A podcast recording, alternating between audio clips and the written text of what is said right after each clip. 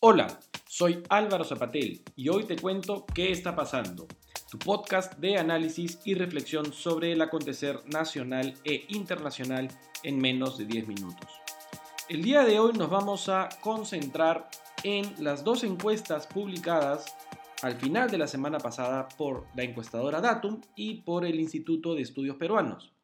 La primera fue recogida entre los días 5 y 6 de mayo y la segunda entre los días 3 y 6 de mayo. Lo que quiere decir es que tenemos una foto reciente, muy actual, muy fresca de lo que está pasando por la mente del electorado peruano de cara a esta segunda vuelta. Y lo que podemos decir con argot futbolero es que hay partidos, señores. La diferencia entre Keiko Fujimori y Pedro Castillo se ha reducido a apenas 5 puntos porcentuales. Recordemos que un mes atrás la diferencia entre ambos candidatos apenas se había iniciado la segunda vuelta era de 20 puntos porcentuales, una diferencia, según algunos analistas, insalvable y que parecía pues por lo mismo irreversible. Hoy, un mes después de iniciar la segunda vuelta, esta diferencia se ha reducido a 5 puntos porcentuales que responden pues a ciertos errores de una parte de las dos campañas y también aciertos de una parte de estas dos campañas. En primer lugar, me gustaría destacar que permanece, según el IEP, un sólido 21% que no considera por votar por ninguna de las dos alternativas. 21% que dice que si va a votar el día 6 de junio lo hará blanco o viciado. Lo que reafirma el interés que deben tener ambas candidaturas de lo que yo llamo peinar el centro, acercarse al centro, moderarse y generar credibilidad de que cumplirán con mantener un cierto consenso con lo que aquella sociedad civil reticente a apoyar a ambas candidaturas espera de ellas. Es importante por eso entender que por eso esta semana que pasó se ha visto que ambos candidatos han firmado sendos pronunciamientos, acuerdos y compromisos.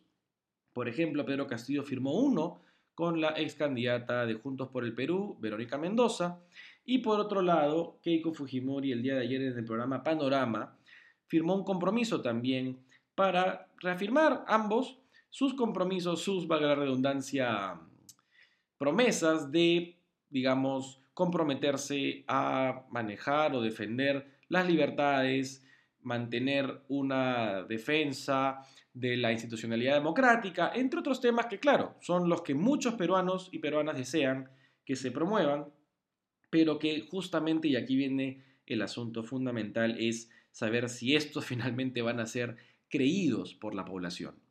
Recordemos que el precursor de estas hojas de ruta, de estos acuerdos, fue Ollanta Humala. El 2011 contra Keiko Fujimori, Ollanta Humala firmó la famosa hoja de ruta frente a distintas representaciones de la sociedad civil y con el famoso garante Mario Vargallosa en esa oportunidad que popularizó ese término de garante en el contexto de la elección con Keiko Fujimori y Ollanta y que dicho sea de paso actualmente el Nobel apoya a Keiko Fujimori, lo que significa pues un cambio radical en lo que siempre se consideró serían sus preferencias y opciones políticas de cara a la política peruana y dado también su contenido ideológico más orientado hacia la derecha, ¿no? más liberal.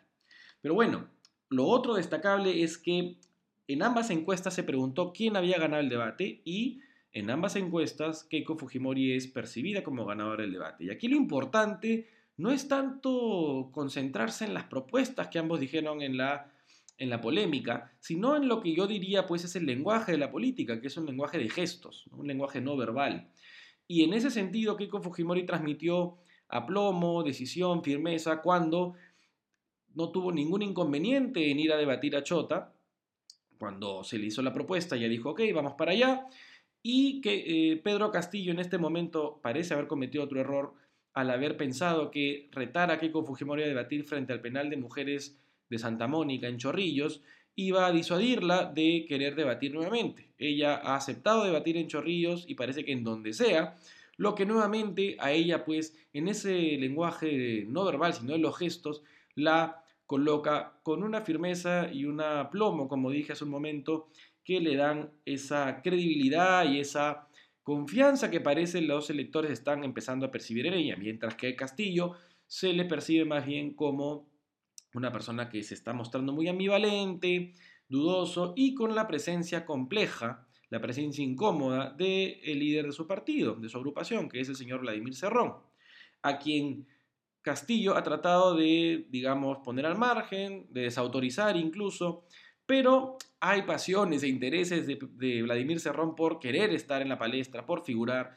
por anunciar, aunque lo marginan aparentemente en la campaña oficial, a miembros del equipo técnico. Y esto está minando, creo yo, lo que sería la percepción de liderazgo de Pedro Castillo y eso puede afectar también eh, la imagen y la percepción que tienen de él los electores. Ahora, lo otro importante es considerar que eh, Keiko Fujimori, que parece estar encontrando la senda hacia la victoria, todavía solamente gana en Lima, Pedro Castillo gana en el resto del Perú, pero las brechas en todas las regiones se han reducido. En particular se ha reducido la brecha en el oriente, lo cual es interesante y habría que observar a detalle. La brecha en el oriente, de acuerdo a Datum, y también de acuerdo al IEP, se ha reducido significativamente. Y en el oriente también es donde mayor cantidad de personas, de acuerdo a Datum, consideró que Keiko Fujimori había ganado el debate. Entonces, habría que ver cuál es la estrategia de Keiko Fujimori para continuar reduciendo brechas. Es muy posible que Keiko Fujimori termine solamente ganando en Lima, pero reduciendo las brechas en regiones lo suficiente como para conseguir la mayoría de votos válidos en esa elección. Lo mismo para Castillo. En su caso, pues evidentemente enfrenta una situación en la que lo que necesita es que prevalezca su em, porcentaje de votación que venía muy alto, que se está estancando, que parece haber llegado a un techo y que debido a los errores, a la ambivalencia, lo que puede ser también la falta de, de entrenamiento en la política nacional, algo que pensábamos que no sería el caso por su experiencia como político o dirigente sindical, parece pues que le está costando, mientras que Keiko Fujimori lleva 10 años en estos afanes. Finalmente, Keiko Fujimori ha presentado malos conocidos en su equipo técnico. Tiene a Carmelo Lozada de Gamboa, a Jorge Vaca Campodónico, a Marta Moyano, algunos de ellos como Vaca, involucrados en casos o en delitos eh, que han sido debidamente probados y en los que incluso este señor ha tenido que pasar prisión. Estas personas, evidentemente cuestionables, sin embargo, parecen ser percibidos por el electorado como los malos conocidos, al menos sé quiénes están al frente, y en el caso de Pedro Castillo todavía lamentablemente no sabemos quién está acompañándolo. Él recién anunció al señor, al físico investigador Modesto Montoya como parte de su equipo técnico, lo que evidencia que todavía no tiene a quién mostrar. Entonces pareciera que para el electorado prevalece aún el más vale malo conocido que bueno por conocer. Entonces, eh, como colofón, como conclusión, las pepitas con las que debemos quedarnos es que la brecha se ha cortado, hay partidos, señores, ambos tendrán que peinar el centro para ganar, continuarán estas eh, moderaciones, estos compromisos seguramente, y le corresponderá al electorado decidir a quién le cree. Finalmente, esto se trata sobre credibilidad y quien consiga eh, consolidarse como una opción creíble ante los electores seguramente se convertirá en la persona que sea elegida presidente o presidenta el 6 de junio de este año. Muy bien, queridos amigos y amigas, muchas gracias. Ha sido un gusto compartir con ustedes esta mañana. Espero que tengan una excelente semana. Mantengan la distancia de seguridad, mantengan los cuidados. La pandemia no se ha ido, no ha acabado, así que nos corresponde continuar con los cuidados pertinentes. Que tengan una excelente semana y un lindo lunes.